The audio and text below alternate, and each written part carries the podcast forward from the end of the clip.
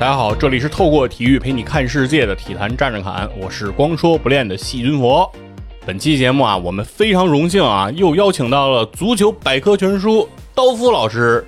哎，大家好，体坛站着侃的听众朋友们，大家好，细菌佛指导好，我是刀夫，非常高兴又来了。哎，今天啊，我们请到了这个刀老师的大驾光临，同时啊，今天本节目还得到了欧贝清的大力支持。哦，防脱趁年轻就用欧贝清咖啡因功能发根啊，二十八天拯救发际线。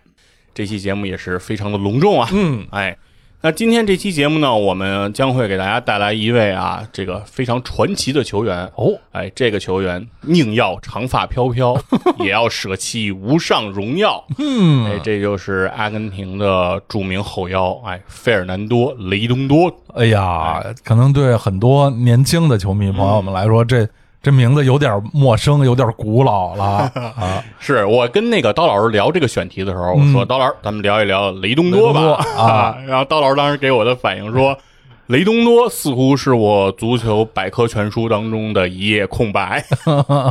起码对于真正的场上雷东多踢球的风采，嗯。我见的是不太多的、哦。啊。呃，听到佛指说这个选题的时候呢，我就回忆了一下雷东多这名球员，我最早是什么时候知道的，什么时候哎。听说这名字的。哎，时间点呢是一九九四年美国世界杯之前，嗯，那时候啊，有这么几个月的时间，因为当时没有互联网啊，只有传统媒体和、和电视。当时呢，我看到的一些传统主要是报纸，嗯。啊，除了这个足球报、什么球迷报嗯。之外呢，看到一些就是普通的媒体，非体育媒体，嗯。也在这个世界杯前瞻的文章中，经常有对于雷东多个人的专题的介绍、哦。啊。就当时我非常吃惊，因为那时候在咱们的那个电视屏幕上是看不到西甲的比赛的、哎对。啊，因为那时候雷东多还在特内里费呢、嗯。啊。所以是一个一个陌生的名字，嗯啊，我就说这人是谁？怎么一下 大家都炒作这个人？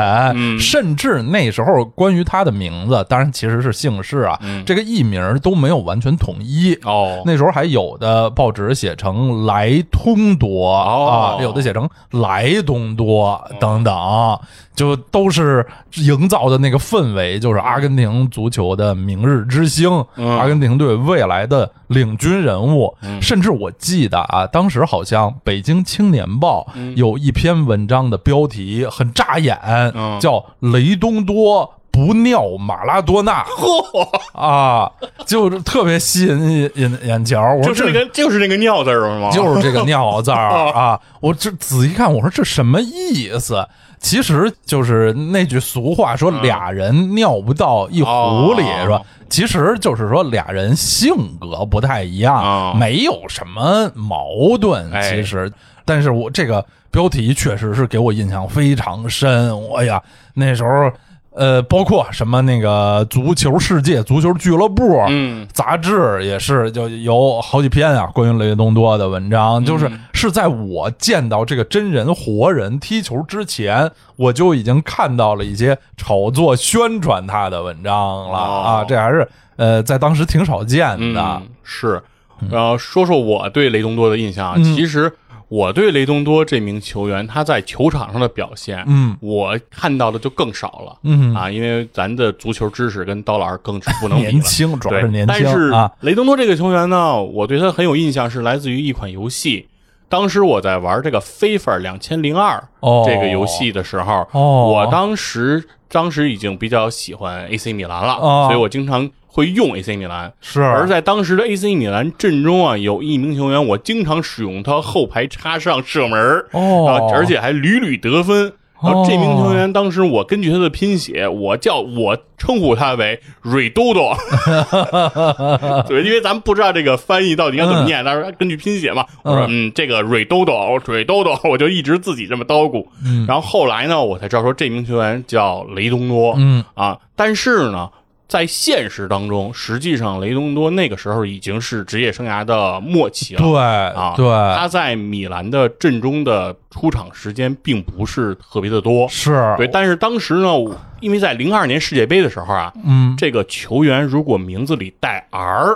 哦，就显得很厉害，对吧？哎当时的什么巴西队什么三 R 三 R 对，啊什么罗纳尔多、里瓦尔多、罗纳尔迪尼奥哎是吧？三个 R，然后甚至于把那个罗伯特卡洛斯 也要加过来，说是四 R，四 R 对。然后我当时一看，这个这个瑞多多长得这个名字拼写和罗纳尔多。也非常的相似，嗯我说这个球员一定也是个很厉害的人啊！你看他都名字敢带 R，是是，对，所以我是通过这游戏才知道说，哎，有这么一个人。哦，然后这个时候我再去往前翻，说为什么米兰会有这样一个球员？嗯，而在现实我看比赛的时候，我又看不见他登场，非常少见，对，嗯所以我当时再一看，说哦，这个球员在九十年代的时候曾经如日中天，对，哎，而他的这种辉煌啊，又感觉比别的球员显得要短暂了许多。呃，是啊，尤其是他的国家队生涯，哎可以说是命途多舛。是，啊，没能代表阿根廷国家队，我觉得创造非常好的成绩。哎，哎，也和他身上的这个故事，我觉得息息相关。就是，所以今天呢，我们就正好讲一讲，哎，这个费尔南多·雷东多的故事。哎，太好了，费尔南多·雷东多呀，他出生在这一九六九年的六月六号啊。嗯，他的家是在这个阿根廷首都布宜诺斯艾利斯的一个郊区啊，啊叫阿德罗戈镇。呃，雷东多的家族啊是个世代的商人家族，对世代，听说他们家状况挺好对的啊，对，家境比较的殷实。啊他爸呀是个冰箱厂的老板，嗯哎，而且他爸呢，同时还是一个球迷，哎。而且是阿根廷人这个独立俱乐部的死忠球迷。嗯哦，所以这个雷东多啊，从小啊，他就受他爸爸的影响，他就想啊，有朝一日能够成为职业足球运动员，太自然了，对，并且啊，希望能够加盟这个阿根廷独立足球俱乐部。嗯。那这样呢，不就是圆了自己父亲的梦了啊？有这样的一个想法。哎，而且确实啊，这个雷东多这个家族啊，他的运动基因是非常出色的。哦，所以从小，雷东多在球场上就通过这个优秀的这种意识和出色的盘台技术，被很多人所关注。哦，而他的哥哥同样也是一名职业运动员，哦后来是一个职业的橄榄球运动员。我天儿，哎，所以能看得出来，就是这个家族的运动基因还是非常的不错的。对，啊而且大高个儿啊，雷东多大高个儿，哎是一一米八六吧，对大概，所以能啊看出来，你想他哥哥是练橄榄球的，是啊，是肯定身材也是相当的魁梧。，对，哎，这样的一个球员，在一九八五年啊，雷东多就到了这个阿根廷青年人队，嗯，哎，来效力。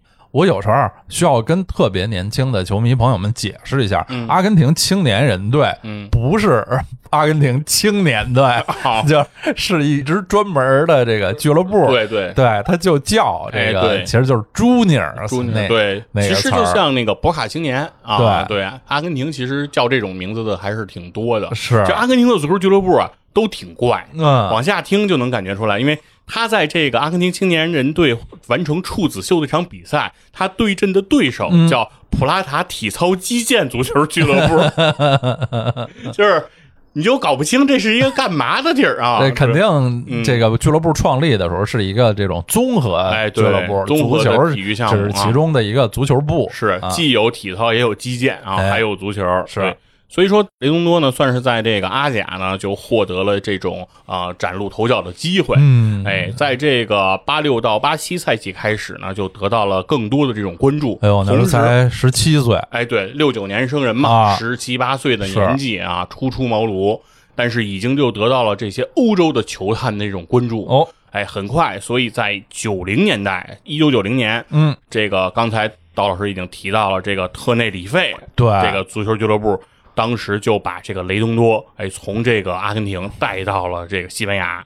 哎哎一支海岛球队哎啊，特内里费是在一九九零年的十二月十六号，在西甲的第十五轮当中，特内里费二比零战胜了西班牙人。嗯，雷东多在下半场的第五十二分钟打进了西甲联赛的处子球。哦，哎，所以说从那以后，雷东多算是在西甲就开始站稳了脚跟。是在九零到九一赛季，雷东多啊就已经代表特内里费在西甲中啊出场了二十三次，打入一球。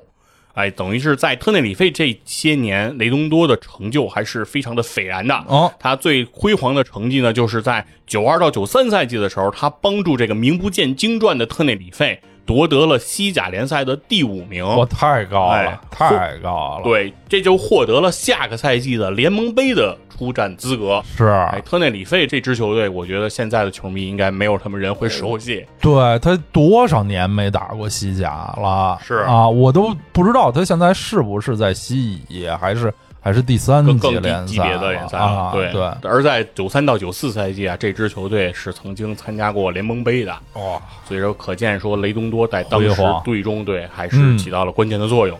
那由于在特内里费的这种辉煌，那也受到了豪门的这个关注，哎，所以在九四年的六月份，雷东多就被这个皇家马德里所相中，哎，把他带到了皇马。是哎，自此呢，我觉得雷东多的这个俱乐部生涯，哎，就开始逐渐的步入这个巅峰的这个状态了。对，哎，毕竟皇马呀是这个世界上非常受人关注的豪门俱乐部了。是豪门里的豪门，而且后来大家想起雷东多的形象，他在场上的这个风采，一般也就是一身白衣的哎这种王子的形象啊。对，有啊有很多人说雷东多他在场上的位置司职的是后腰，哎，但是雷东多的这个后腰呢，和一般的后腰他都不太一样。对，他不以这种身体强壮啊、嗯。拦截能力来著称，是。而更多的是通过这种出众的意识、嗯。啊、提前的卡位，化对手的进攻于无形。嘿，哎，同时呢，参与进攻的能力还是非常的强。对，哎，所以说这就是这个雷东多的这个特点。哎，嗯。那说回这个雷东多在到皇马的第一个赛季啊，哎其实并不是很顺利。哦，他刚刚加入皇马的时正候，赛季的初期和中期嗯都受到了严重的伤病的影响，哦，以，所以他前十四轮的西甲联赛他是缺席的。嗯，啊，等于是前十四轮他没有踢到。嗯，而在西甲的第二十四轮当中啊，皇家马德里四比零战胜西红竞技的比赛当中，雷东多在上半场的第四十四分钟从中路持球一直突破。与队友米歇尔·劳德鲁普，哎，就是大劳劳德鲁普对，大劳德鲁普做了一个精彩的二过一配合之后，直接面对门将起左脚抽射破门，打进了在皇马的处子球。第一球，哎，那这个进球呢，也可以说是非常的漂亮啊。嗯而这个赛季呢，雷东多也是帮助皇家马德里在赛季结束的时候力压了老对手巴塞罗那，夺得了西甲联赛的冠军。可以，哎，在这个赛季呢，雷东多代表皇马在这个西甲和联盟杯当中一共出场了二十六次，打进了两个进球。哦，哎，这个也是受到了一些这个伤病的这个影响。对，哎，之后的这个九五到九六赛季呢，皇马的成绩呢不是很好，嗯在这个西甲中最后呢只名列了第六名啊。哇，对，而雷东多呢，在这个皇家马德里的各项赛事中呢，依旧有三十次的出场，哎，哎，可以说是已经逐渐成为了这个成为主力了，这个皇马的不可或缺的主力了。对，而他成为皇马的真正核心，嗯要到一九九六到一九九七这个赛季，哦，这个赛季主教练换成了名帅卡佩佩罗。罗，对哦，卡佩罗入主皇马之后，马上就以雷东多为核心，开始打造了皇马的这个打法。嗯，那所以说，雷东多在皇家马德里就更受到了重用。嗯，而卡佩罗对于雷东多的这种信任啊，也是不负众望啊。嗯最后，雷东多代表皇马在西甲中出场了三十三次，打入一球，嗯帮助这个赛季皇马重新夺回了西甲的冠军。嘿，哎，而在这个一九九八年的五月二十号，在欧冠的决赛当中，哦，雷东多帮助皇马一比零战胜了尤文图斯，哎拿到了属于他的第一个欧冠的冠军。是那场球我看的直播哦啊，当时还在大学里，印象特别深。进球的是米贾托维奇，米贾托维奇，是，这也是非常经典的一场比赛。是而九七到九八赛季，雷东多代表皇马在各项赛事中啊，出场也达到了四十六次之多哎。哎，同样呢，在这个一九九八年的十二月一日，当时还有一个对于俱乐部来讲非常重要的洲际大赛的嗯。比赛，那就是因为在这一年皇马是这个欧冠的冠军，对，所以在九八年的十二月一号这一天，他们就登陆了丰田杯。丰田杯。哎，当时还叫丰田杯。那雷东多呢，帮助皇家马德里二比一战胜了瓦斯科达瓦斯科达伽马俱乐部，哦拿到了冠军。哎，嗯那九八到九九赛季呢，雷东多也代表皇马在各项赛事中有了三十四次的出场。嗯，哎，但是呢，一切怎么说呢？就是天下没有不散的宴席。是哎，就是雷东多在皇马呢非常的辉煌，哎但是同时呢，呃，跟皇马呢就是之间啊也有一些的啊矛盾哈、相对的事情来发生。嗯所以其实到了两千年，也就是雷东多在皇马的最后一个赛季，哎，但是雷东多，我认为是奉献了自己在皇马最经典、最辉煌的一个时刻，哦，就是两千年的四月十九日，嗯，在欧冠的四分之一决赛的第二回合比赛的时候，哦。皇家马德里坐镇主场三比二战胜了曼联，哎，从而两回合三比二总比分晋级到了半决赛。哦。在这场比赛当中的下半场的第五十三分钟，雷东多我认为是贡献了他整个职业生涯最精彩的一粒进球。哦，雷东多在下半场第五十三分钟中场接球之后，沿左路衔枚疾走啊，一路突进，哇，在对方禁区前沿面对的是亨宁伯格的防守，哎，做出了一个脚后跟磕球，哎的人球分过，等于自己的左脚和右脚做了一个二过一，把这个亨宁伯格直接骗过。哎然后当时雷东多继续突入禁区之后，下底传中，然后接到传球的劳尔冈萨雷斯推射空门得手，哎。这个助攻啊，我认为是整个雷东多职业生涯的一个缩影啊，哦踢的是非常的写意，非常的潇洒。对对对，对雷东多就是潇洒优雅，哎嗯，他因为雷东多这个球员啊，他不是那种说速度很快、嗯。身材矮小的那种小快灵的风格，对对，他是那种踢球比较大开大合的感觉。，是，但是在这个过程当中，你会感觉他的身体平衡性特别的好，嗯。所以他在做很多动作的时候，感觉非常的得心应手。是，而且由于他的这个动作开合度比较大，所以防守他的这个球员很容易就是扑空和失位。哦，所以当时我觉得亨宁伯格的这个防守也是对于整个雷东多这个技术特点的一个写照。嗯，对，那在当年的五月二十四号，在欧冠的决赛当中，雷东多又继续帮助皇马三比零战胜了同样来自西甲的瓦伦西亚，哎，拿到了这场我也看了哦直播，这场您也看了。对，啊，这场比赛您的观感如何呢？这就和上次这个一比零胜尤文那次，嗯，呃，相比之下就轻松的太多了啊，基本上是一边倒的场面了。我记得是莫伦特斯、劳尔还有麦克马纳曼嗯各进了一个球，就完胜了，完胜当时的瓦伦西亚。是因为当时的皇马已经非常强悍、嗯啊，但是呢，这也是就是雷东多呢在皇马的最后一个赛季啊。哎，雷东多在这个赛季中继续代表皇马出战了五十三次，我天哎，获得了四次助攻，同时荣膺了两千年欧洲足球俱乐部的最佳足球运动员奖。哦，哎，我觉得可以说这是啊、雷登多个人啊职业生涯的一个巅峰了。是哎，从他的这个荣誉上来说啊，我觉得是非常的非常的精彩的一个表现。哎呀，对，而在两千年之后啊，为什么这就得说回来？为什么我会在 FIFA 零二这款游戏的时候，我会遇见雷东多啊？我会遇见这名叫雷多多的球员了。就是因为在两千年的七月一号啊，雷东多以一千七百万美元的转会费从皇马转会到了意甲的 AC 米兰。是，哎，这个其实已经能够说明雷东多一个很高的价值了，因为这个时候的雷东多已经时年三十一岁。对，在当时啊，九零年代、两千年初期那个阶段，一个球员如果年龄一旦过了三十，对其实就会极度的贬值。是，哎，很多球员就是竞技状态呀，包括在俱乐部的戏份呀，都会受到很大的影响。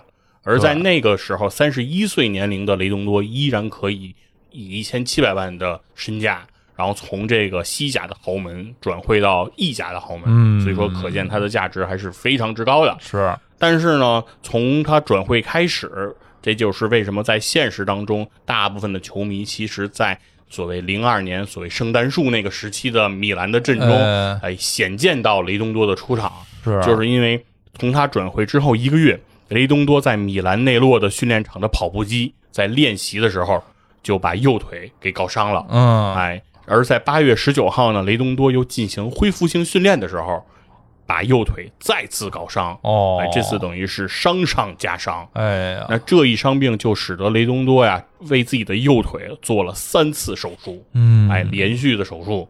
那这之后，雷东多基本上就可以说是缺席了 AC 米兰两千到两千零一、两千零一到两千零二的所有比赛。我记得好像是他那两个赛季出场是零，哎，啊，因为我是米兰球迷嘛，当时就大家呃，因为资讯也没有现在这么的呃发达，就是大家偷偷讨论说。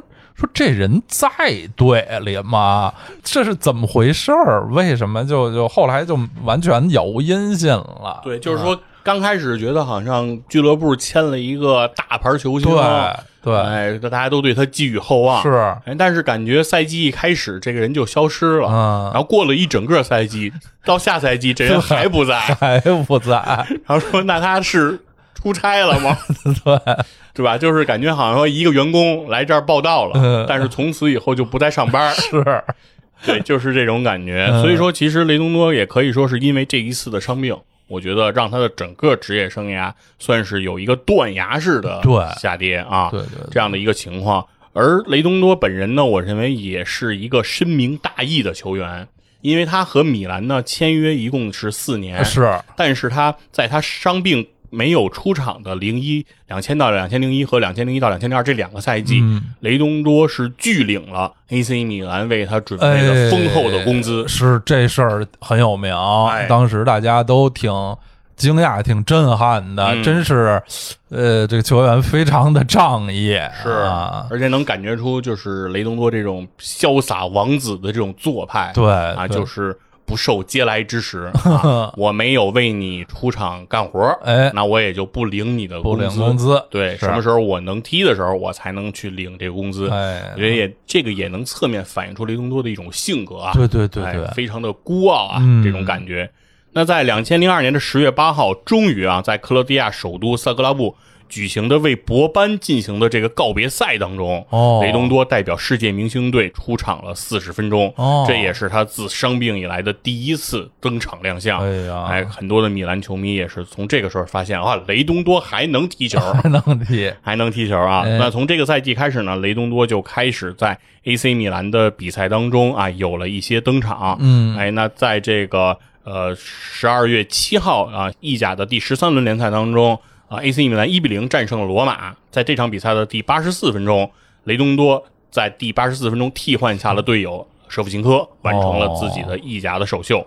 也就是从他呃两千年转会夏天，对，等于是两年多的时间啊，才在意甲第一次登场，太不容易了。对，那所以说其实雷东多呢，尔后在整个 AC 米兰。其实他的登场的次数呢，都不是非常的多，对啊，然后留给大家的印象呢，也不是非常的强烈，但是呢，意义呢还是非常的重大，就是在两千零三年的五月二十八号啊。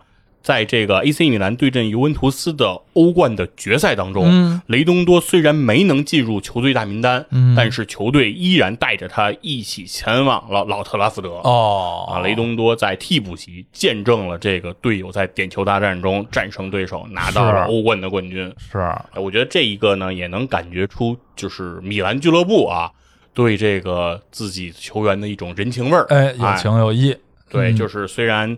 你因为伤病啊，没能为我们贡献更多，但是也不是出于你的本意，是。而你本人呢，又有拒领工资这样高风亮节的这种行为，所以我觉得双方之间，其实我觉得是一种非常和谐和比较受人尊重和期待的这种比较美好的一个画面。没错。那这之后呢，其实，在两千零三到零四赛季的时候呢。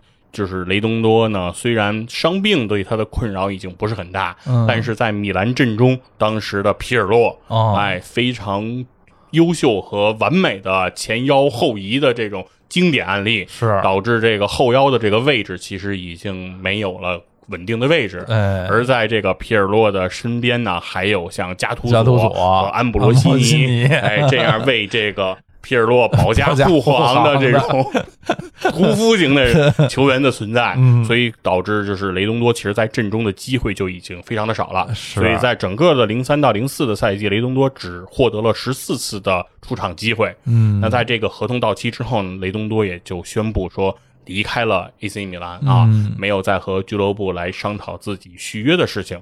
是哎，最终呢，在两千零四年的十一月二十八号这个时候啊，雷东多在西班牙郊区的业余俱乐部啊踢了几个月的算是野球吧，嗯啊，宣布了自己的正式退役，哦啊，结束了自己哎短暂而辉煌的职业生涯。是哎我觉得其实可以看得出来啊，雷东多的整个的职业生涯感觉不是一个很顺遂的状态，对让很多人会觉得就是还是很令他惋惜。对对对，挺遗憾的。对，而大家呢更对雷东多惋惜，我觉得更多的是源自他的国字号经历，哎，也就是他的在阿根廷国家队的这个经历，可能是是更令人所唏嘘了啊。是那简要的说一下，雷东多其实他穿上国字号球衣的年龄是非常的小，嗯在一九八五年，雷东多就已经代表阿根廷的 U 十六来参加比赛了。嗯而且他第一次代表阿根廷 U 十六参加的国际比赛，就是来到了中国。哎哦，他参加的是一九八五年当年的叫科达杯世界青年足球锦标赛。哦，哎当时是是有这么个事儿啊，有有有，是吧？听上去都已经很陌生了，因为柯达这个公司都、都不存在了。但是，哎对当年可以说是这个、对当年的这一届比赛是雷东多第一次身披阿根廷国家队的战袍，哦，而他就来到了中国，所以说我觉得也是和中国啊有着不解之缘。哎。哎，那同年雷东多又入选了阿根廷的 U 十七，并且以队长的身份帮助阿根廷的 U 十七拿到了南美的 U 十七足球锦标赛的冠军。嗯，那可以说是年纪很轻，哎。就已经成为了阿根廷各级别国字号不可或缺的这样的球员了。哦，那而且呢，还有一个更加劲爆的说法，就是在一九九零年，哎。就是意大利之下的那一年，当时时任阿根廷国家队主教练的这个比拉尔多，比拉尔多大哎鼻子，对，啊。曾经啊是致电雷东多，哎，想要招他入阿根廷国家队来哎。备战世界杯，我我听说过这事儿啊，哎，传说。是，啊。而雷东多呢婉言拒绝了比拉尔多的邀请，是啊。其理由是大学课程繁重，为了不影响学业，对，嗯。他大学是法律系的，对。啊，还上大学，对，所以说这个是，太牛。啊，所以说现在感觉雷东多是体教结合的典范，对对对啊，在自己踢职业足球的同时，依然就是没有忘了自己的这个学业啊。而且他这个学习还不是那种说。呃，职业运动员，我退役了，我进大学去修个文凭，是。他是同时的，因为九零年的时候，雷东多二十一岁嘛，嗯。确实是大学还没毕业，哎。就是我们正常的普通人的大学生活。是。啊所以说等于雷东多是一边上着大学，一边踢着职业联赛，啊，感觉就非常的神奇。所以您刚才说那个《北青报》里写说雷东多和马洛纳尿不到一个壶里啊啊，这件事情在坊间也有传闻，说是马洛纳非常看不上雷东多，就说嘎吱窝底下夹着一摞书。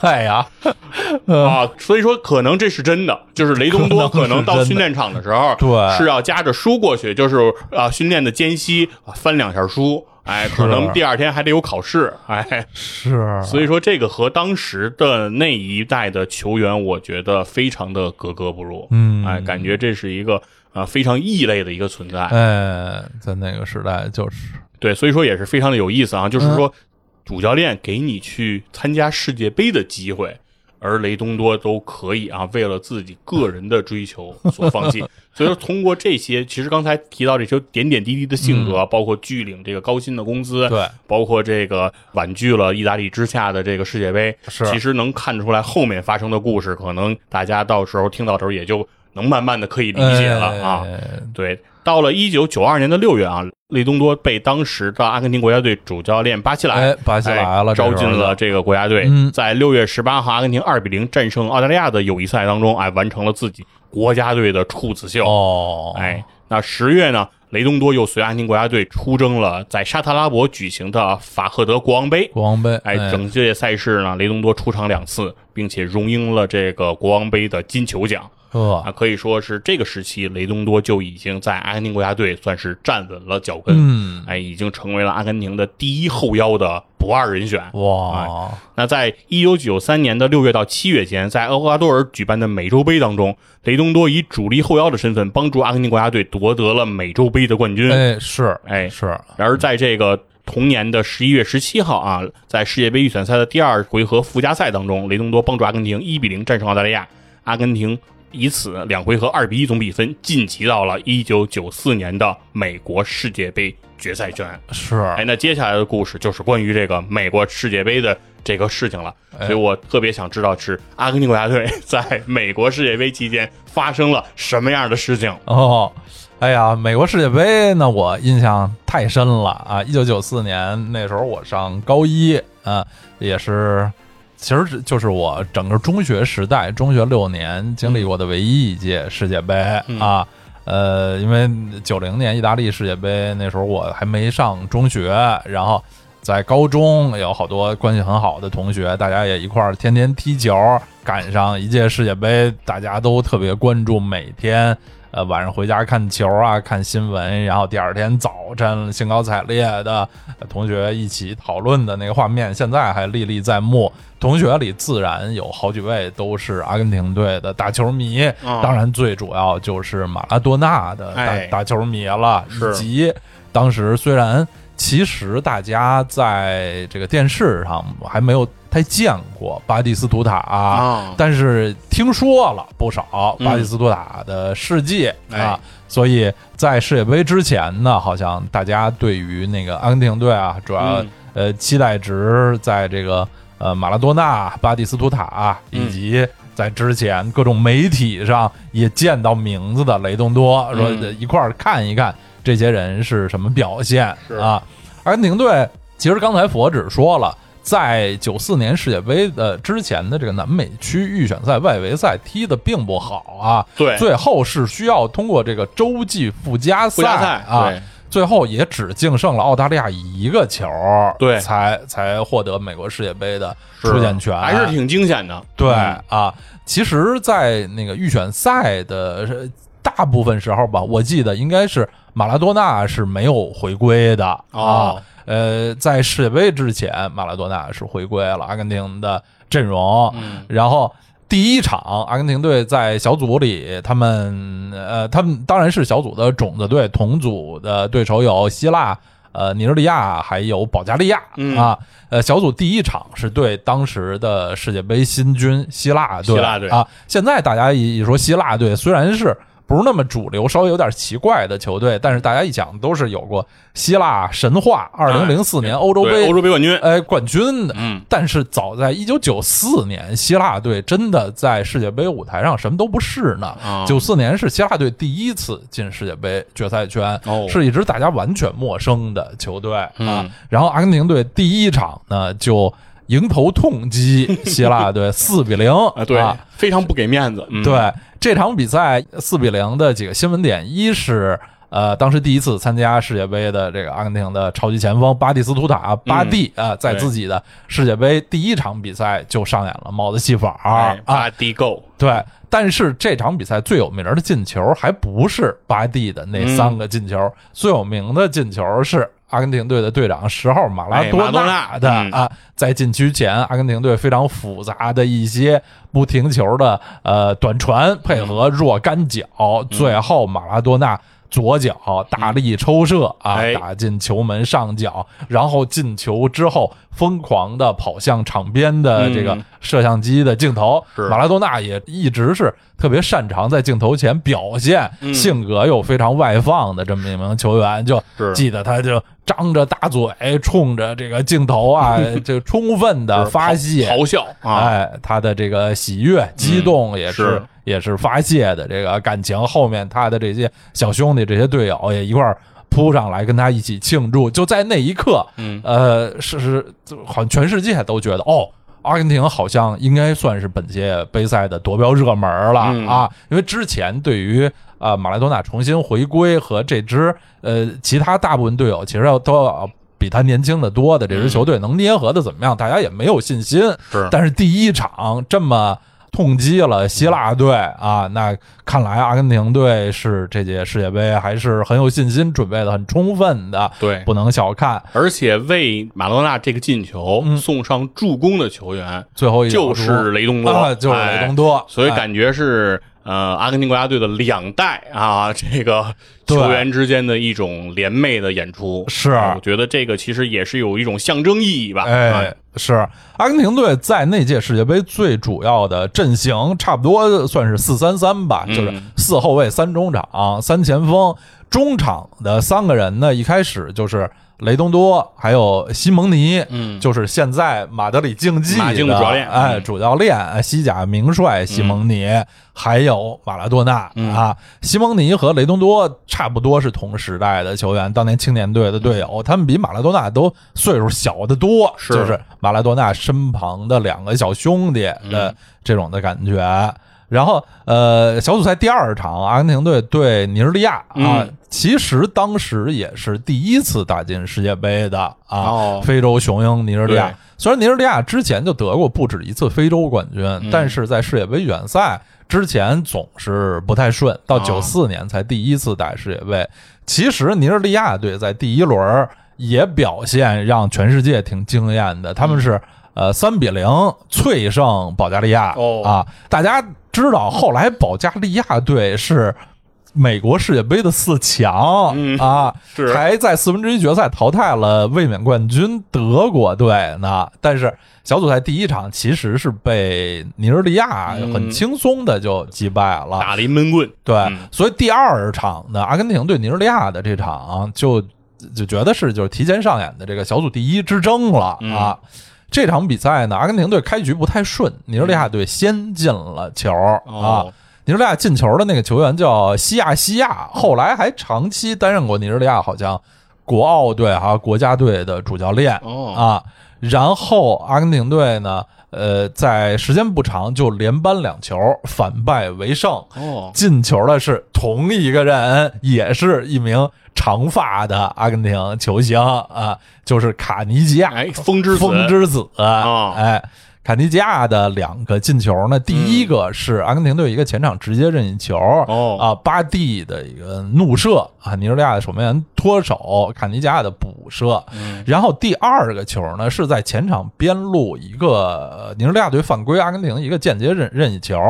然后马拉多纳特别狡猾的，就是快发 快，那时候还很少见这种快发快发任意球呢。我当时好像是第一次见，因为那场比赛我看的直播，第一次见到说没有等人退后啊，裁判吹哨之类那儿磨蹭，就马拉多纳就一下把球就踢出去了，然后就。就快了，比尼日利亚的后防呃人立足未稳。对，就坎尼基亚就比对方至少快了有两拍吧，都不是半拍一拍，然后就突入，然后一个弧线球的兜射，右脚弧线球的兜射也特别漂亮啊！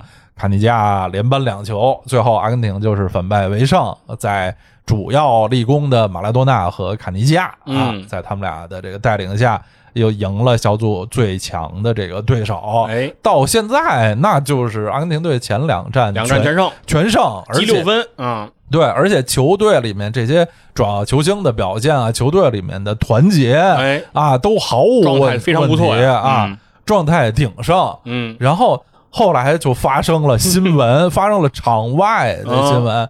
不可思议的，当时我们小孩儿第二天上学，就是马拉多纳被禁赛了啊！他很惊奇，说为什么？他干嘛？说是好像是服用了药品，哎，什么之类的。我我们都不能理解，因为。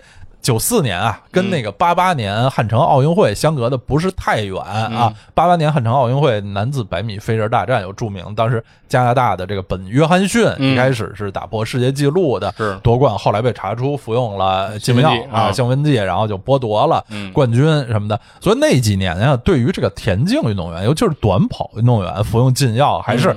有一些耳闻。是，但是之前说从来没听说过足球运动员哎，对，服用禁药的，说怎么还有这种事儿呢？是。大家都半信半疑。嗯。又有人说是禁药啊还是还是毒品呀、反正小孩儿哦大家也也闹不清。说反正是马拉多纳出事儿了，马拉多纳是。出事儿了，然后大家就面面相觑，说出事儿了，这事儿怎么办呀？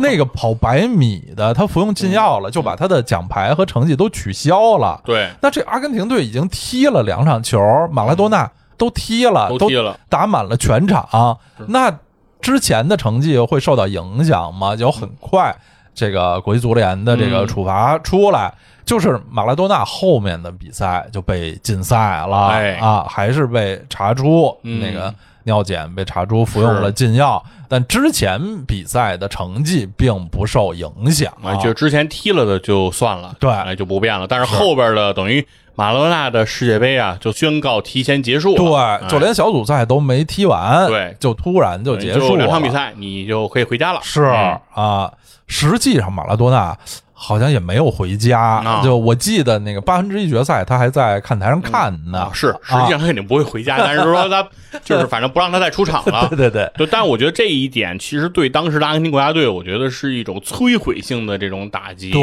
对，就还不是说从竞技层面说，是当时就是已经暮年的马拉多纳能在球场上带给大家多大的作用，而是我觉得在精神层最面上，主要的在凝聚上，对，在在整个这个团队的这个状况上，尤其是大家紧密团结在以马拉纳为核心的是这一届国家队上的时候，你突然把他们的相当于是主帅给哎拿掉对了。老大哥。啊，对，那大家其实都是有一种六神无主的状态，是，嗯就感觉球队被打懵了是，他们就一直没缓过来，没反过来，这是怎么回事儿？嗯，然后其实前两场踢的挺好，第三场呢对保加利亚这场比赛，阿根廷队不必呃派出全部主力，或者不必说非赢不可什么的，就本来就是这么一场有点半心半意的比赛，然后又经历了马拉多纳事件的打击，阿根廷队也确实轮换了几名主力球员，结果这场呢就。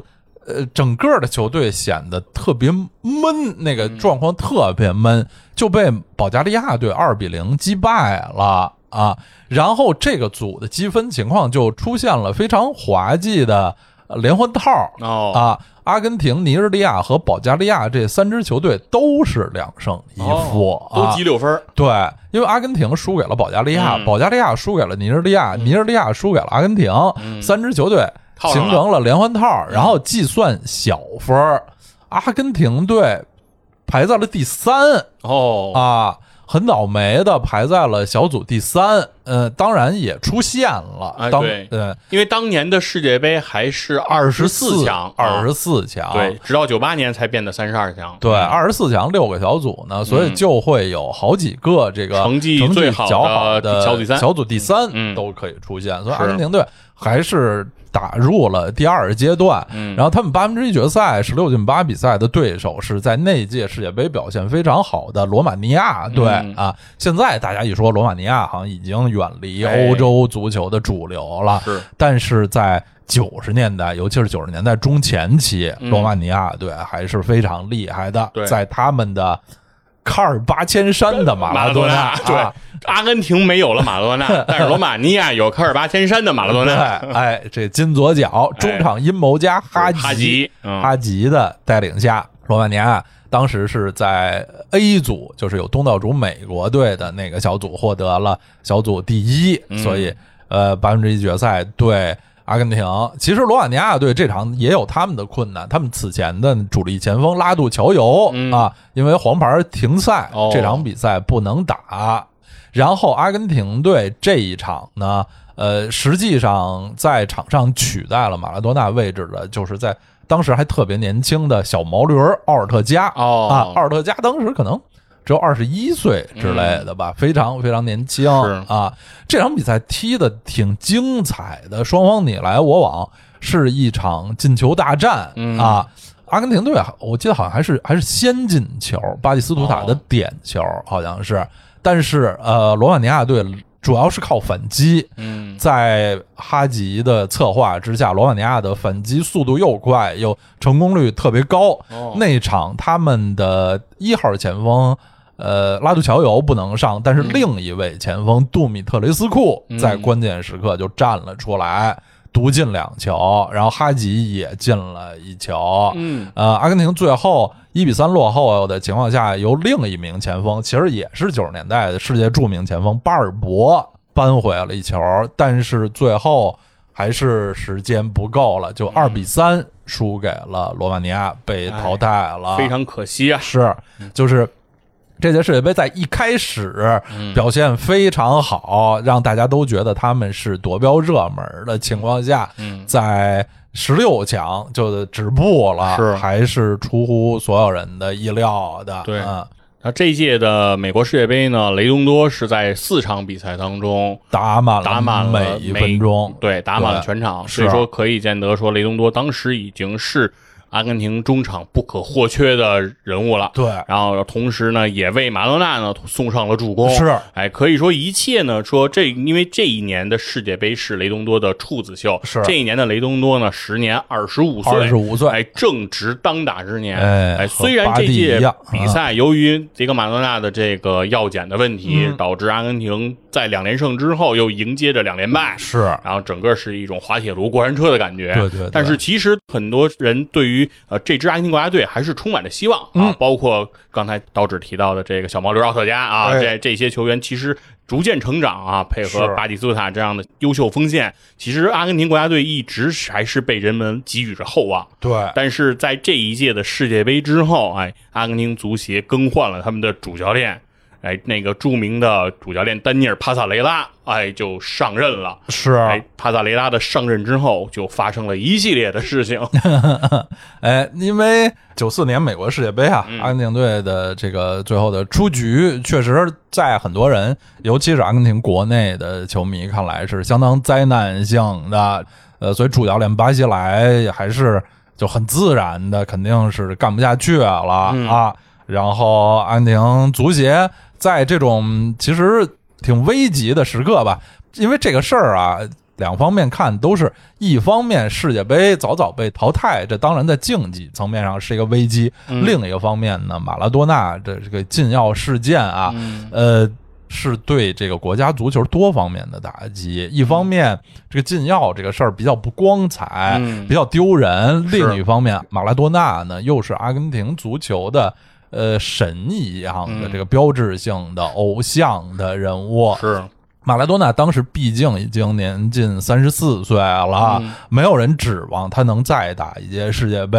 他的最后一届世界杯以这种方式结束，而阿根廷队上次没有马拉多纳的情况下打世界杯是一九七八年了哇啊！马拉多纳连续参加了八二、八六、九零、九四四届世界杯，嗯就是阿根廷队以后在没有马拉多纳的情况下，这个呃前面的路还要怎么走？嗯如何从这个失败，几乎是有点丢脸的失败和这个丑闻中走出？所以阿根廷足协还是当时就立刻想到了。在当时整个的阿根廷的足球的历史，阿根廷的足球殿堂上，嗯。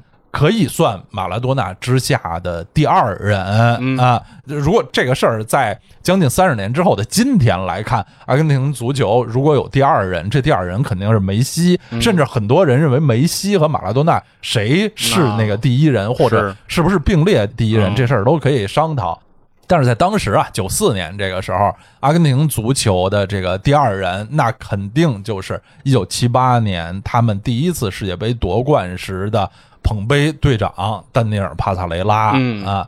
帕萨雷拉他的这个球员的生涯是很辉煌的，呃，他和马拉多纳两个人在各种方面呢都是挺不一样的，虽然他们都是。阿根廷足球的这个英雄人物、偶像人物，其实也当过颇长时间的国家队的队友啊。他们俩都是布宜诺斯艾利斯附近的人，也都是穷出身、苦出身，但是性格完全不一样。马拉多纳大家都知道是这种，呃，比较这个。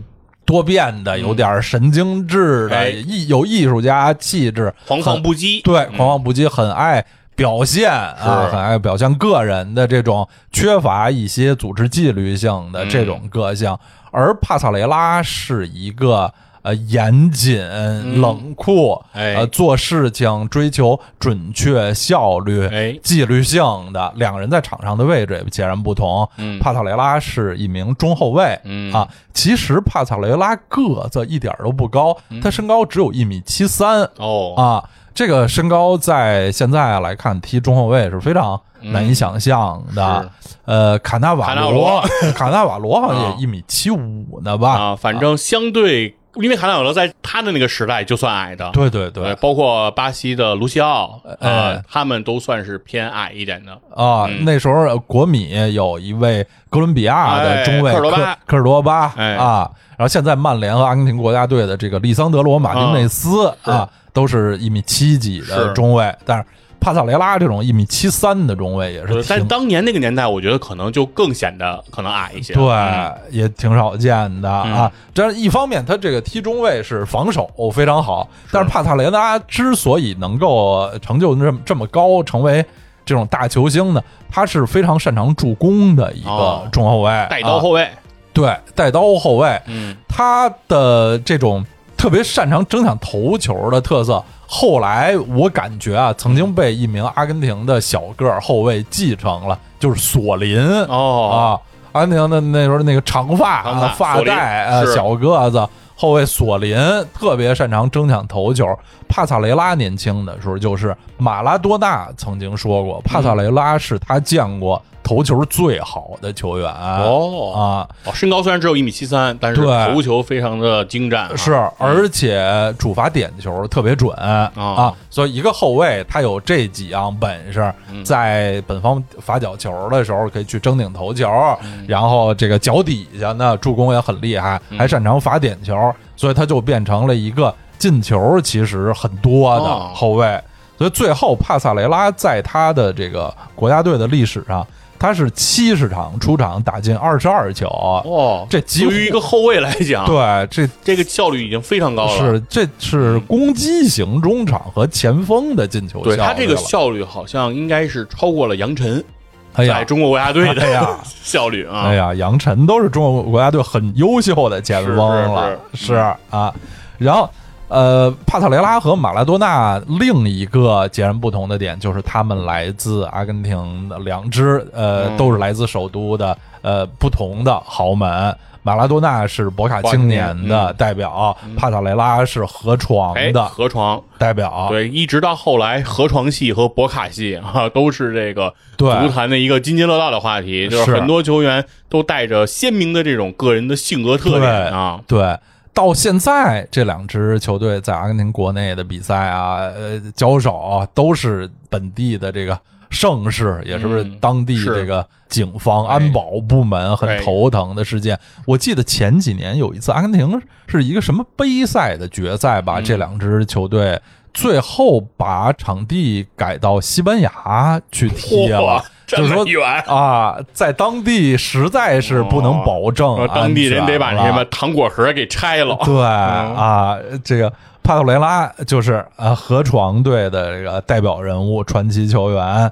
他一九七三年进入嗯。河床队，后来一直在河床踢了将近十年，踢到八二年啊、嗯后来很快就成为了河床队的队长，嗯。也就后来顺理成章的进入阿根廷国家队，嗯成为阿根廷国家队的队长。然后，一九七八年的世界杯在阿根廷本土举行，帕萨雷拉就是当时那支阿根廷队的队长。其实他那时候也只有二十五岁哦，啊。七八年最后，阿根廷在决赛是这个加时赛三比一击败荷兰队，第一次捧得世界杯。当然，球队的最大功臣是十号肯佩斯，嗯，也是那届世界杯的最佳射手。但是帕特雷拉领衔的后防线啊嗯，在呃那届世界杯表现也是非常出色的。然后他嗯自己本人在世界杯上也有进球，就是阿根廷足球历史上第一个捧起世界杯的人。这个开拓意义那是后是后的这个人怎么也没法比的。对，那啊所以说，在等于阿根廷国家队的危急存亡之秋，对将这个帕特雷拉请出来，算是救火。是嗯啊，也只有他的这个威望，嗯，他作为球员、作为教练的威望，当时压得住场。嗯啊，帕特雷拉，呃，一九八二年世界杯之后离开河床队，就去了当时的小世界杯意甲。哦，在意甲他踢了六年，先后在佛罗伦萨和国米嗯啊踢过。总的来说也还比较成功，虽然没拿过了不得的锦标吧，嗯啊，在意甲赛场上他还保持了他的这个带刀后卫的属性。在佛罗伦萨曾经在意甲单赛季进球上双，嚯啊，就是一个中后卫哦啊，还是非常厉害的。厉害，然后，一九八九年，他是最后回到河床队，在母队又踢了一个赛季。一九八九年在河床退役，退役完就立刻救火队员上岗当教练啊，啊。当时他一九八九年才三十六岁，就立刻当河床队一线的主教练了、哦啊。然后在河床队执教的这四五年也是非常成功，拿了好几项冠军。所以在一九九四年的这个、嗯。这个这个时候吧，啊，在各方面，在威望，在作为球员的这个成就，嗯。然后作为呃少壮派教练的这个威威望来说，嗯。帕特雷拉可能是当时阿根廷足协能够去找的唯一人选，不二人选。啊对嗯，不二人选。虽然其实当时他非常年轻啊，非常年轻。当时他只有四十一哎岁，对，啊。典型的少壮派的代表，嗯。典型的少帅啊，而且他等于他的球员和教练之间没有做角色的切换，对。无缝的这种衔接是啊。是。其实这个从当今足坛来看的话，难度还是非常非常大的。对，呃，这样当今足坛其实这几年不少嗯这种那个退役以后很快走上教练岗位的大牌球员，像兰帕德、杰拉德，哎，是这个执教都不是特别对，但是成功的确实现在凤毛麟角。嗯，哎，是所以说确实来说，帕萨雷拉也可以说是无论是教练还是在球员时代都是非常成功的哎人选。对，所以说他也是得到了九四年之后这个阿根廷国家队的主帅的这个位置。嗯，哎，但这个之后哈，好像帕萨雷拉的很多作为啊，哎还是颇有一些争议的。呃对嗯，呃，帕特雷拉刚才说了啊，嗯他踢球的风格还有执教的这个个人的理念方面，他最看重的就是纪律嗯啊，大家要遵守规范啊。嗯虽然他可能和呃。就八六到九零年之间，阿根廷队的冠军教练比拉尔多相比啊，就是比拉尔多是在阿根廷是以就是只要能赢，怎么着都行啊，哦就是就是围绕着马拉多纳踢，怎么着都行啊，嗯。没有特别具体的进攻方面的这个理念啊。嗯。呃，帕特雷拉还是比较强调呃速度、效率这些东西，但总的来说，大家的印象，帕特雷拉是这样一个非常严格、不苟言笑、强调团队的纪律的这么一名教练啊。他当然就和阿根廷队传统的这种。比较张扬个性的哎啊，性格狂放不羁的球员，嗯很快就会有一些冲突嗯啊。呃，帕特雷拉上任之后呢，很快就有一些他自己对于球队新的规定啊，嗯其中最著名的啊，哎也是我们今天肯定要说的和今天的主角雷东多哎相关的，就是著名的禁长发令。哎，对，叫剪发令哎啊，，剪发令 啊啊。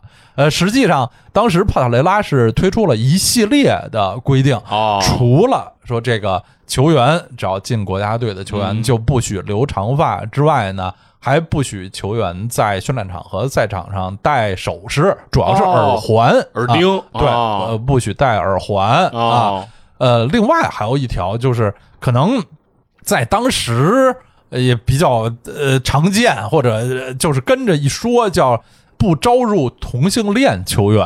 哦。啊。这条在当时来说啊，这个职业球员里面出柜的其实非常之少啊，也就是他的这个一揽子规定。之中的一条啊，哦。但其中和这那两条相比吧，嗯。就是惹出最大的争议的就是这条剪发令，哎，啊。是，因为阿根廷的很多球员嗯都有留长发的这个爱好，哎，啊，对，因为咱们阿根廷人球员给咱们的印象就是嗯颇有一些球员是热衷这个长发，对哎有点这个潘帕斯草原上雄鹰的这种潇洒的感觉。对，包括早年的马拉多纳，哎，啊，一头卷发，嗯，呃，长度也是挺长的，非常长啊，要直了也是过肩了，我感觉是嗯啊。当时啊，九十年代中期，阿根廷国家队的一些著名的球员，像刚才说九四年世界杯表现非常出色的巴蒂斯图塔呀、嗯。卡尼吉亚呀，嗯。这些球员都是以长发飘飘著称的，而雷东多也是他们其中的一位。哎，对，哎，也是带着发带的，对，这个阿根廷球员对于发带的喜爱啊，呃，咱们一会儿呃接着说。啊哎，有了这么一条减罚令，那肯定对于球队里的这些球员，那就会遇到很很多的质疑嗯。和抵制、是，啊。呃，所以在帕特雷拉执教的初期，嗯。巴蒂斯图塔的位置啊，就是在国家队就有所动摇。啊。我看了一个数据，巴蒂斯图塔在像呃九三、九四、九五，还有之后的九八年，国家队出场都是两位数，但是。在九六、九七两年加起来，他只为国家队踢了七场比赛、哦啊，就是当时他有点被帕萨雷拉给边缘化给边缘化了。嗯其实巴蒂斯图塔呢，性格还是比较呃合作的，嗯对，就是后来巴蒂斯图塔主动绞绞了，把头发绞短了，绞到差不多脖子这个这哎，个，没错，所以很多支持雷东多的球迷也将巴蒂斯图塔视为叛徒哎呀啊，软弱的表 哎现。呀啊！嗯，所以巴蒂斯图塔刚剪发向帕特雷拉示好的时候，帕特雷拉并没有什么他那方面的这个橄榄枝啊嗯友好的表示，而是让巴蒂斯图塔还等了一段时间哦。啊，也是就是用各种手段吧，展现自己的权威啊。啊。另外一位这个长发球员坎尼基亚，坎尼基亚。风之子也是在帕特雷拉手下一共只出场过三次，嗯，啊，后来就远离了国家队。哎，对，而呃，雷东多呢，就是这些长发球员里面和帕特雷拉冲突最最激烈的，对、啊、最激烈、最直接的，是就是呃，直接的呃后果就是雷东多拒绝剪发，是啊，拒绝妥协，公开的表达说对帕特雷拉剪发令的不服从，是哎，所以这个东西也是将矛盾一个特别大的公开化。是，而帕特雷拉呢，确实也不是一个软弱的人，对对吧？一直以这种强悍严谨著称，对吧？那你说我都说了。不绞头就不能进国家队，嗯。然后你说你就不绞，那咱俩这事儿完不了。对，嗯。是，呃，帕萨雷拉年轻的时候啊，七八年世界杯的时候，那个头发呢还是就是感觉挺厚啊，嗯。那个绝对不是长发，但也不是短发，就是七十年代人有点大鬓角啊嗯什么的，毛茸茸的那么一个头。然后随着年龄的增长，头发越来越短。嗯等到九十年代，他当教练的时候，帕塔雷拉已经是那么一个胡子刮得干干净净、西装革履，啊，这个很整齐的分头，这么一个形象的人了，和阿根廷队的这些这个发带长发在场上奔跑的球员的外形和气质都非常不一样。嗯啊，有点精英范儿了，对，这种感哎觉。现在大家看看，像九八年世界杯，什么嗯九六亚特兰大奥运会啊，然后九五九七美洲杯，因为这几届大赛都是帕特莱拉带队打的嘛。嗯，当时他在场下的形象基本上都是西装革履啊，嗯西装笔挺的，还不是像有些球队的教练那种穿着这个训练服的，嗯对对对，的形象。是后来的贝尔萨呢，天天穿一训对运动服，对对啊，嗯包括现任阿根廷的主教练斯卡洛尼，好哎像主要也是穿着运动服，是穿运啊动服。嗯帕特雷拉是穿西装的哎啊，是感觉好像是开始想要把足球运动往这种精英的化的方向有一种引导式的感觉。是当年，嗯，哎啊，在帕特雷拉执教的这些年呢，阿根廷队的成绩有亮点，但其实也有一些不足，像嗯他带队打过两届美洲杯。九五和九七两届美洲杯，阿根廷队都没有走到最后。而之前九一九三两届美洲杯，阿根廷都是冠军的。巴西莱是是得过两届美洲杯冠军的。然后九六年的亚特兰大奥运会，他带的国奥队是最后打进了决赛，但是输给了当时的尼日利亚国奥队，就是有卡努啊什么的一批尼日利亚精英的啊。呃，所以。帕萨雷拉在执教的生涯里头也不是一帆风顺，包括九八年世界杯的预选赛，其实也一度阿根廷队踢的不太好，呃，所以国内外当时肯定是有很多呼声，呃，就是呼吁他和这些比较刺儿头啊这些球星改善关系，是不是把他的那个规定了给软化一些，松松口？对，甚至有人略带讽刺的说。嗯，难道忘了当年七八年你能够捧起世界杯啊？当时你队里为球队做出最大贡献的七八年那届阿根廷队的球员是谁？是肯佩斯。肯佩斯可是一长发球员啊！是。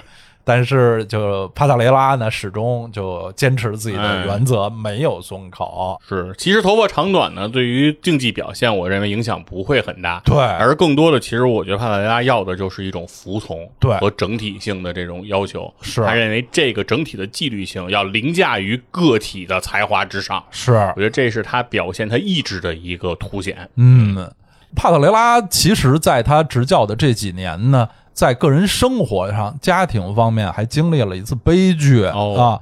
帕特雷拉由呃一男一女两个孩子，他的儿子在一九九五年出车祸意外去世了啊！当时他正是在国家队当主教练，这件事情对他打击也挺大。但是他说呢，呃，帕特雷拉就是说。这个儿子的去世呢，让他反而对他在国家队的执教啊，有有一种作用，就是让他觉得和生死相比，足球没有那么重要。因为足球没有那么重要，所以阿根廷国内这些批评我的声音，对我的打击没有那么大。就是什么时候一想到自己儿子去世的那个打击多大呀？现在有一些记者，什么评球的人来批评他啊，他就不觉得这事儿有多大啊。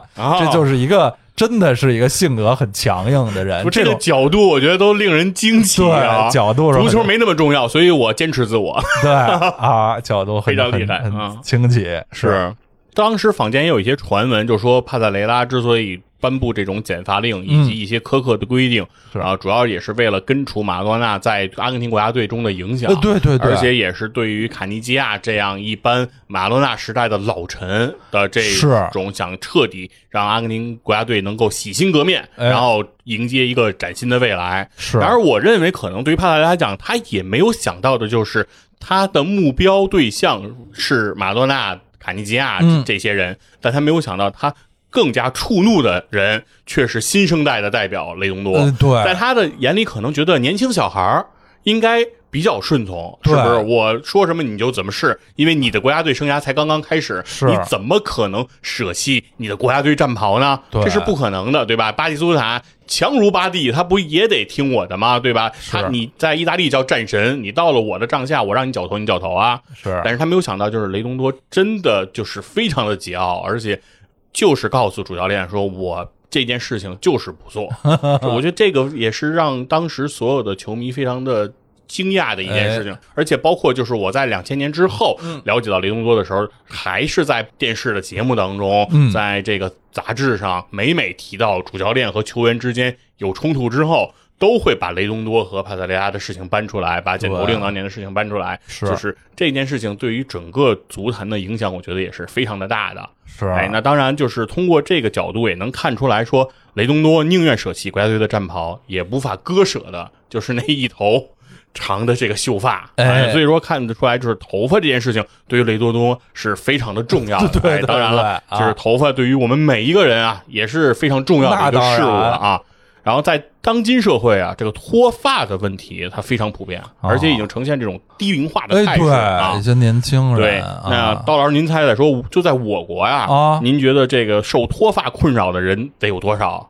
哎呦，哎呦，那得多少万吧？啊 这个数字啊，超乎您的想象了。啊，在我国已经超过二点五亿人会饱受脱发的困扰我，的天啊！其中男性达到了一点六三亿啊，那肯定是而女性也有八千八百万哦啊，所以说这个数字是非常的大的。哎啊，跟大家说一下啊，就是什么叫做脱发？哦哎，这个问题其实还是需要有必要跟大家做一下科普啊。哎，其实头发往下脱落这件事情很正常，是新陈代谢嘛。对，就是如果你每天的，比如说头发脱落的数量在五十到一百根儿这个范围，其实是正常的嗯哦啊。但是如果一旦超出了这个范畴，其实就是比较严重的这个脱发的问题了。哦哎，当然了，说即使你的脱发的问题不严重啊，五十到一百根之间属于正常范畴，但是你也可以提前的做一些固发的这样的一个措施，防止你说未来你的头发进一步的这样的一个恶化，对吧？那当然啊。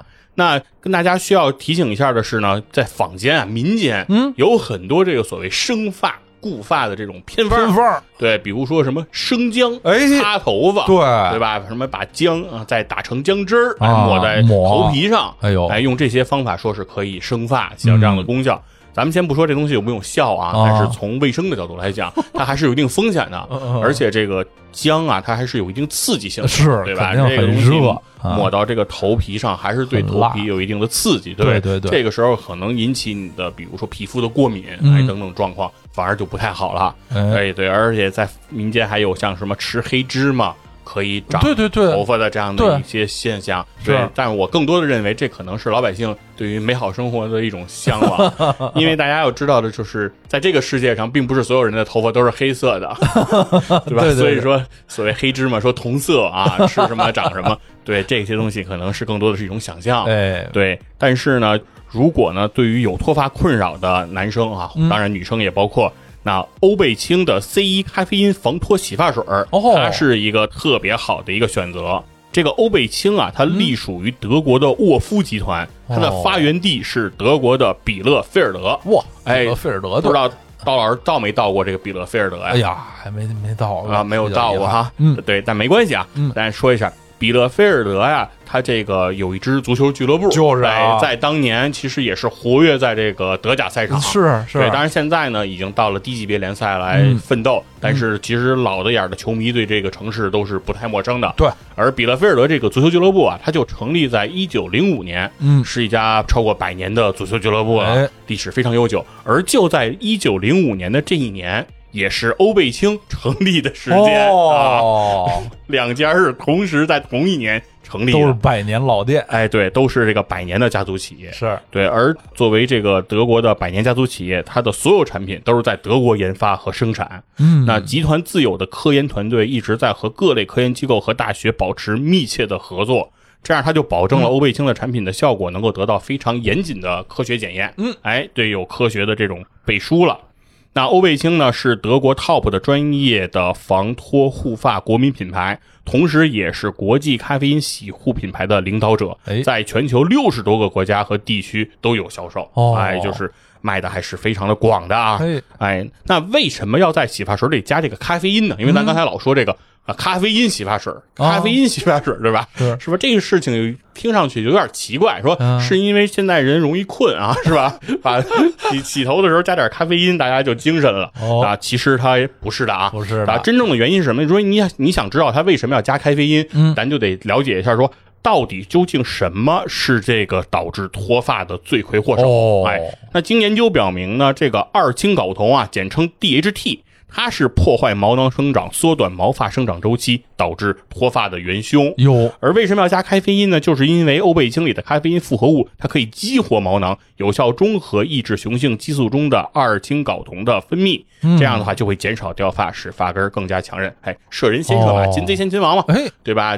对于这个元凶进行有效的抑制，哎，那就对你的脱发就有非常好的效果了。哦，那其实呢，使用这个欧贝清啊来防止脱发，它也非常简单啊，嗯，只需要每天用欧贝清来洗头，在洗头的时候呢，要注意按摩一下头皮，哦，让这个洗发水啊在头皮上停留超过两分钟，嗯，就是咱别抹上了就马上冲了，那就啥事儿也不管了。哦。对，咱就是让它多停留一会儿，哎。对，这样呢再冲洗干净，这样你就可以起到这样一个效果了。哎，另外要说一下，欧贝清的这个咖啡因防脱洗发水，它里面没有硅油。这样的话呢，它就是有一定的控油效果，不会增加这个头皮的负担。另外呢，这样的配方呢，也会让你的头发呀显得蓬松。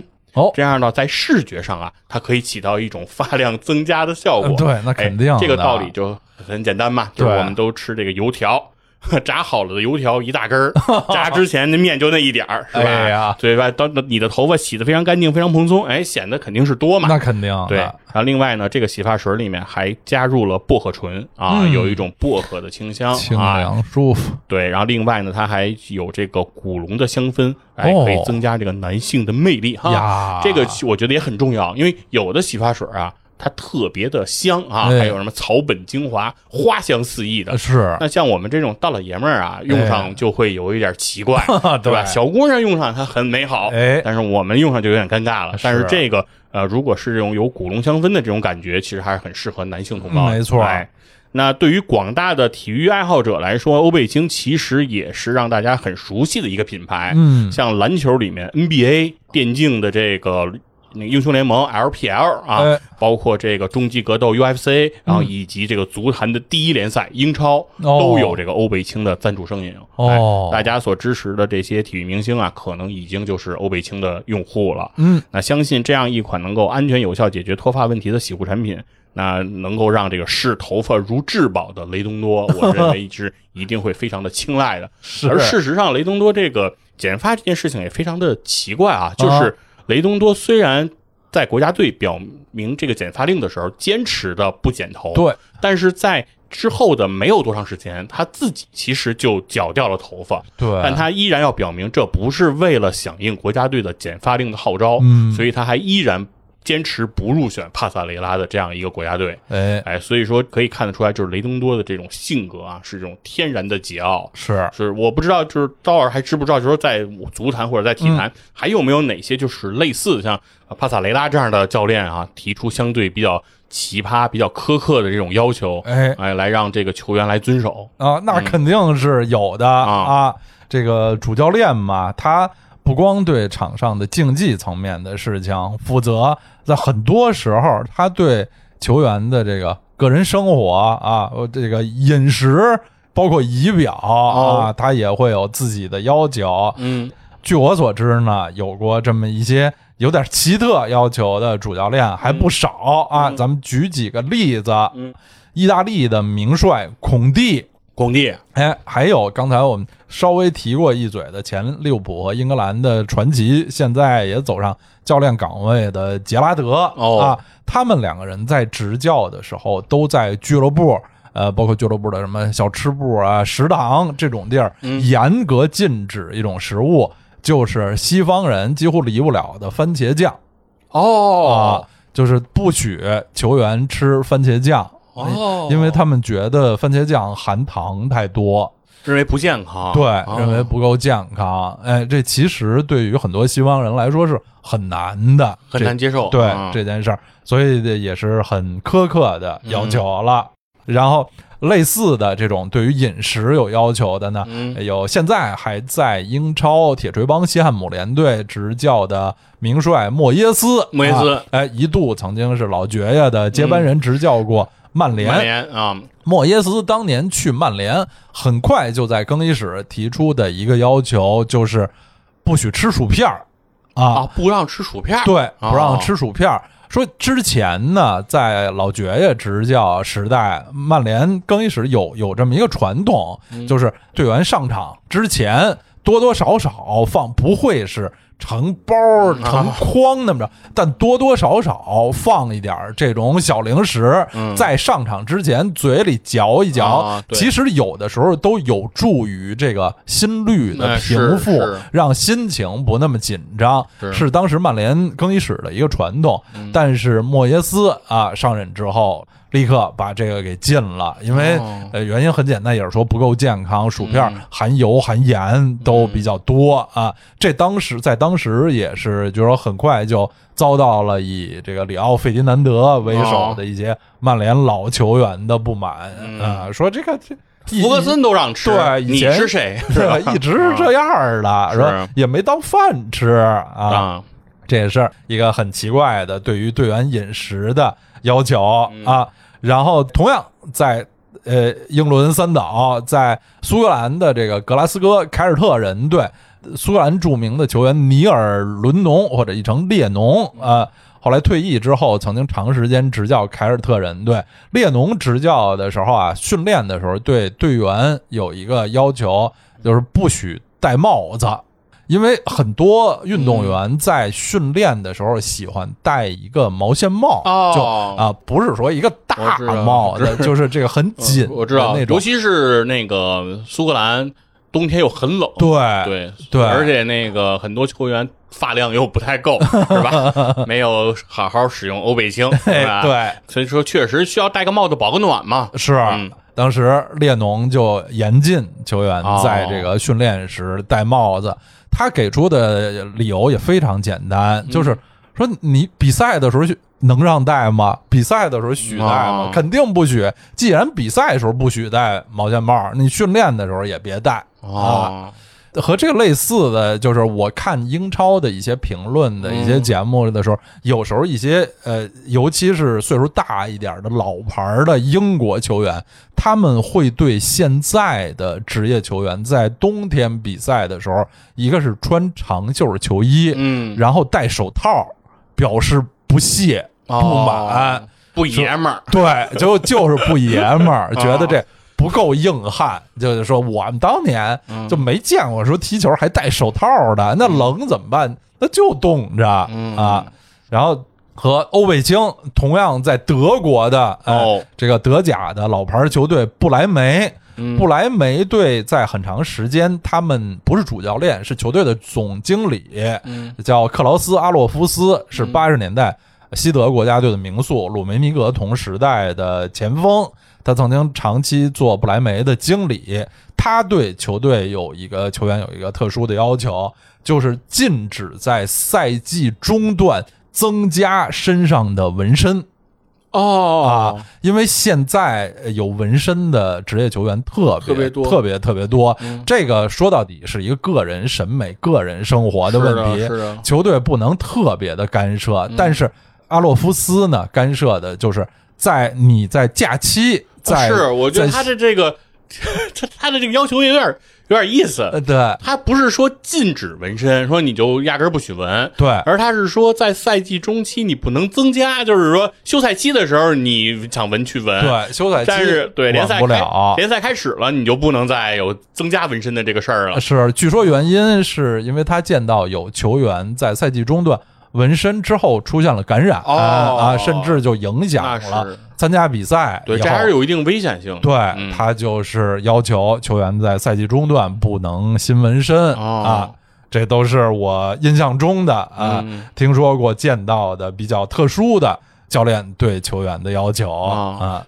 所以呢，其实感觉上教练啊这个岗位确实不太容易，对，感觉管的事儿可真是多。管的挺宽，对，啊太细节了。是，但是我觉得很多所谓这种奇葩的禁令，包括雷东多的这个减发令，嗯。我觉得归根结底上来说，其实对于竞技的角度来讲，嗯。它的提升或者它的保持能有多高的一个状态，我觉得倒也未见得。哎。那比如说，对，比如说莫耶斯不让大家吃薯片儿那福格森时期让大家吃，哎那莫耶斯时期的成绩，那你显然比不了爵爷时期，是吧？是但就是说，那一定就是说不会说因为你的这样的一个举措能让成绩有什么样的变化。嗯，但是我觉得归根结底在于足球，它是一项集体运动。对，集体运动它有别于这种个人的运动，就是说依靠你个人的才华、个人的天赋的施展，你就可以取得什么样的成就。是。而在集体当中，其实有的时候更需要的是一种团队的一种凝聚，哎，大家就是心往一块儿想，劲儿往一块儿使的这样一个劲头。对，而尤其是对于很多可能新上任的教练，嗯，或者是需要在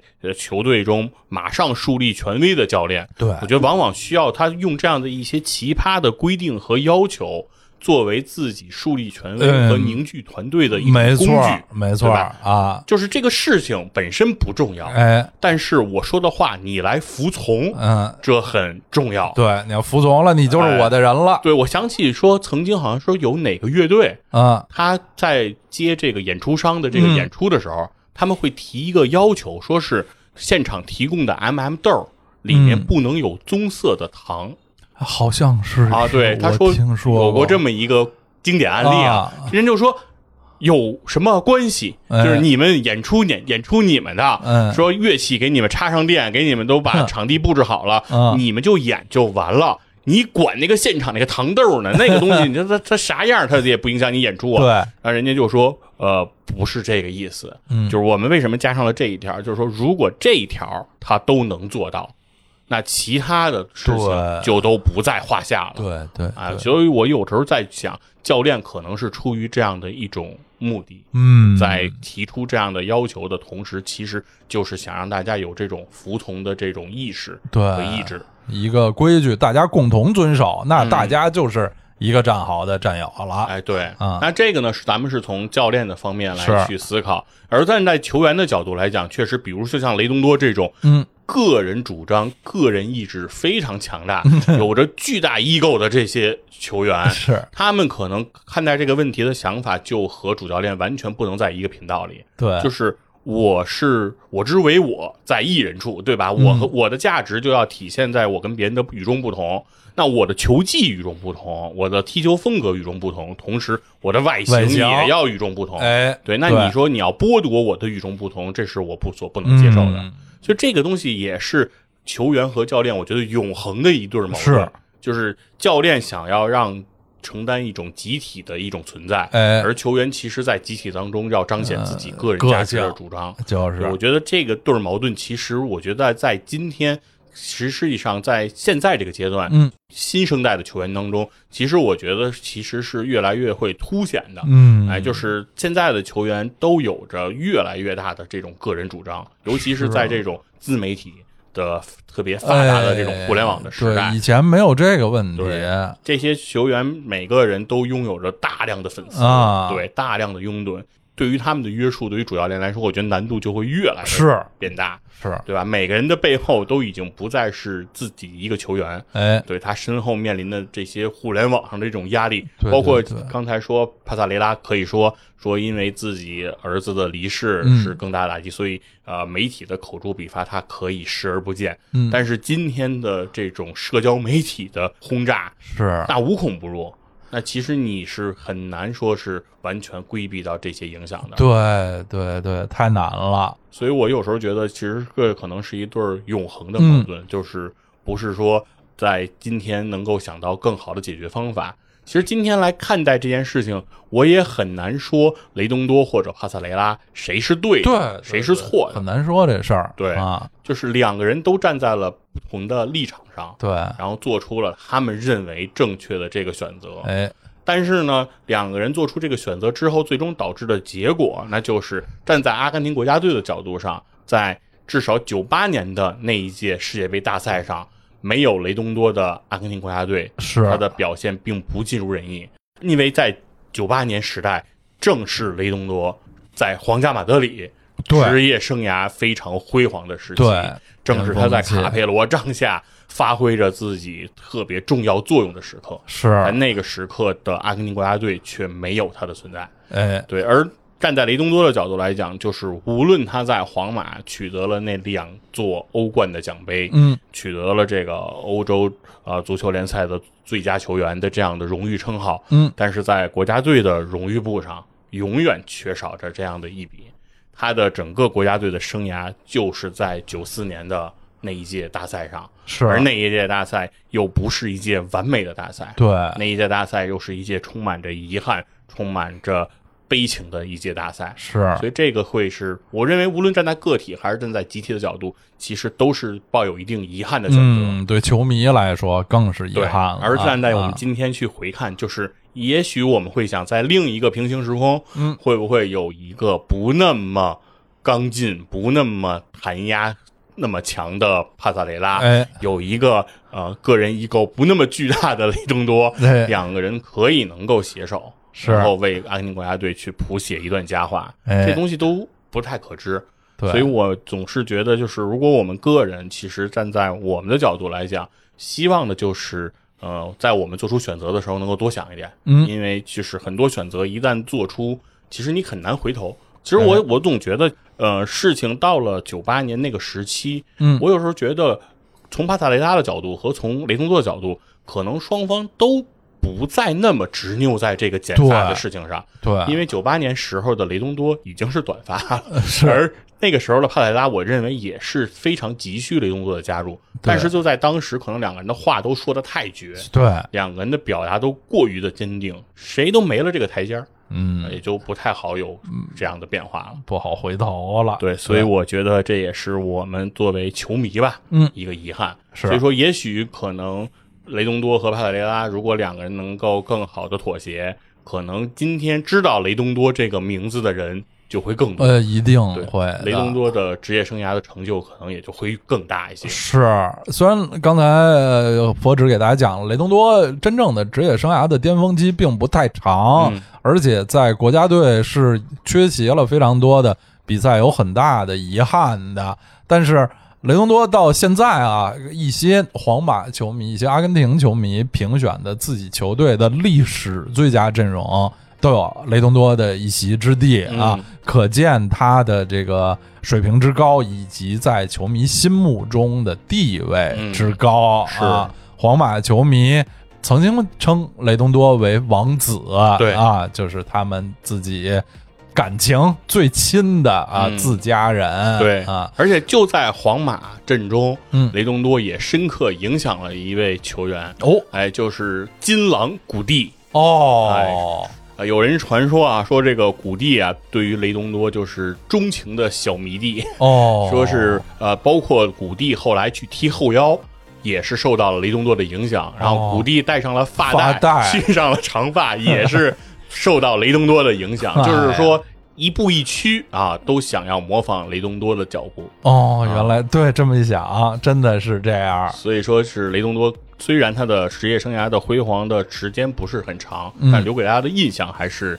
非常非常深刻的。是，哎，而现在雷东多的的两个儿子，嗯。现在也都是已经是职业球员了。哦。啊，，其中他的小儿子的成就应该现在是更大，哦。目前已经是阿根廷的 U 二零国家队的一员，哦。啊，叫费德里克·雷东多，哎。啊，同样在场上也是司职后腰，嘿，啊，然后踢球的风格是类似节拍器的这样的一个哦风格、啊，嗯被人称之为，哎，模板为布斯克茨 啊，哦这样的球员，所以说也是很多人在期待说，呃，小雷东多能不能，哎，对，是复刻他父辈的这样的一个辉煌。期待，哎呀，太好了！哎这个九八年世界杯啊啊，大家知道阿根廷队最后是淘汰了英格兰，在八分之一决赛和有著一场特别著名的英阿大战，嗯。就是贝克汉姆吃红牌儿那场比赛，阿根廷呃帕特雷拉率领的阿根廷队呢点球淘汰了英格兰，然后最后在四分之一决赛。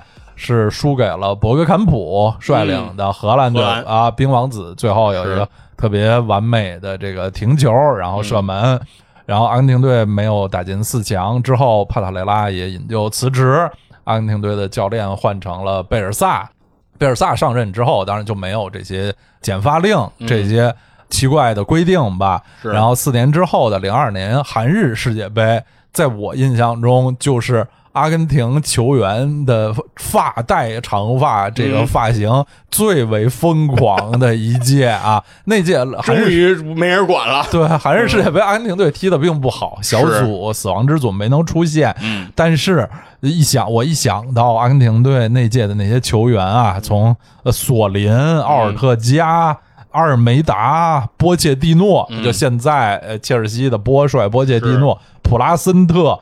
克雷斯波，嗯。包括那时候的老将巴蒂，巴蒂。都都戴上了发带啊，就多半支球队都是长发发带的发型，也可以看作是对之前帕特雷拉年代的一种、一种这个释放。迟来的反抗 反叛，哎，对，挺有意思的，是。然后今天呢是非常开心啊，能够跟刀夫老师一起给大家分享了特别具有特色、个性十足的阿根廷传奇后腰雷东多的故事。哎，啊，从他身上，其实我们可以能看到一些可以值得讨论的东西啊，包括刚才我们聊到的个体和集体的这种价值判断。哎，哎，我觉得其实在这个话题，它依然会经久不衰。是然后在未来，我们也能看到很多类似的情况。嗯，我希望这可能是我们作为人啊，在这个社会属性当中，其实你所经历的一种必然，嗯就是每个人都是要面临个体和集体这样的一种挣扎。呃当然，哎，那么总之呢，如果你能像雷东多一样，哎，视头发如宝，哎，那么就希望你能够去选择欧贝清的 C 一咖啡因防脱洗发水，防脱趁年轻就用欧贝清咖啡因功能发根，二十八天拯救发际线。如果你对欧贝清的产品感兴趣的话，现在就可以点击我们这期节目播放按钮下方的链接，即可到达产品电商页面进行购买了，领取播客的限时专享优惠。谢谢大家，好大家再见。拜拜。拜拜。